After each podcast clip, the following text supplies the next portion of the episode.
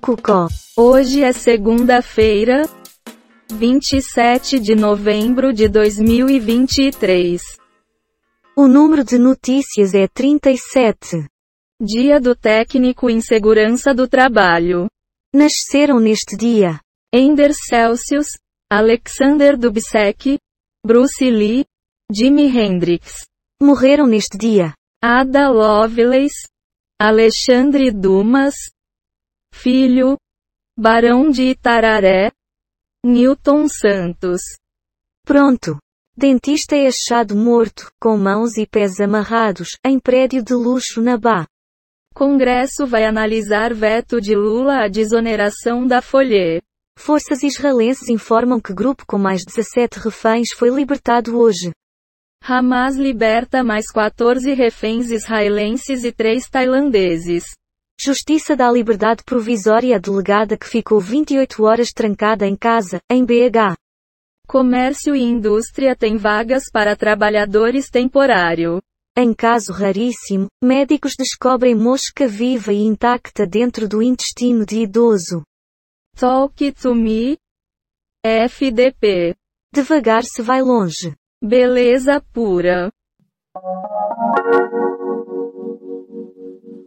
Novo, Jogos Vorazes, já arrecadou quase 200 milhões de dólares mundialmente. Polícia prende mulher que levava cães para furtar lojas no centro de São Paulo. Homem é baleado e morto durante protesto pela morte de mototaxista da Vila Kennedy. Cláudio Castro afirma que há indícios de envolvimento de milicianos em morte de policial militar.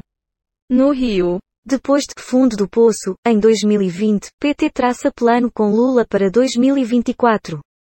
câmeras flagram mãe e filho sendo arrastados por enxurrada.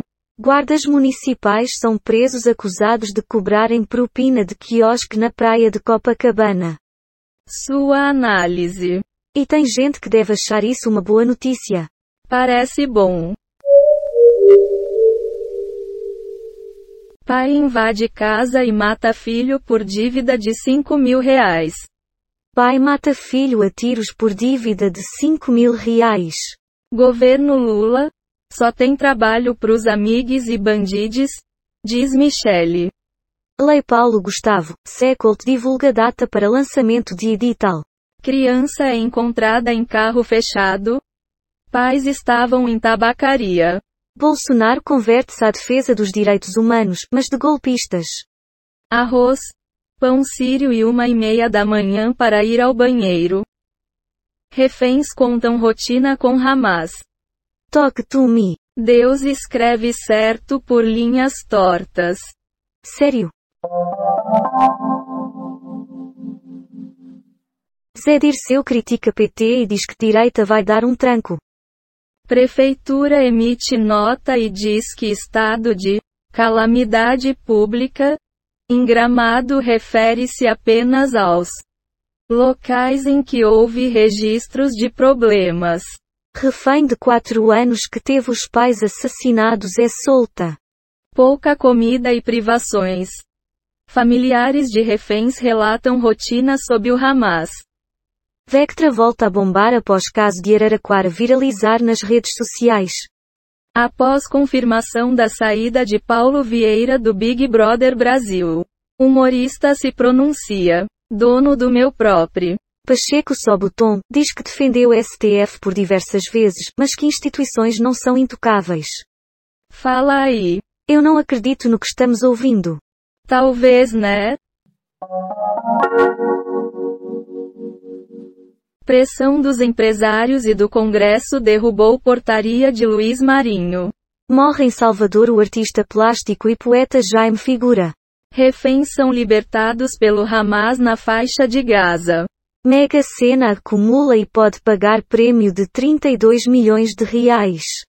Colisão frontal mata três e deixa outros três gravemente feridos na RR-205.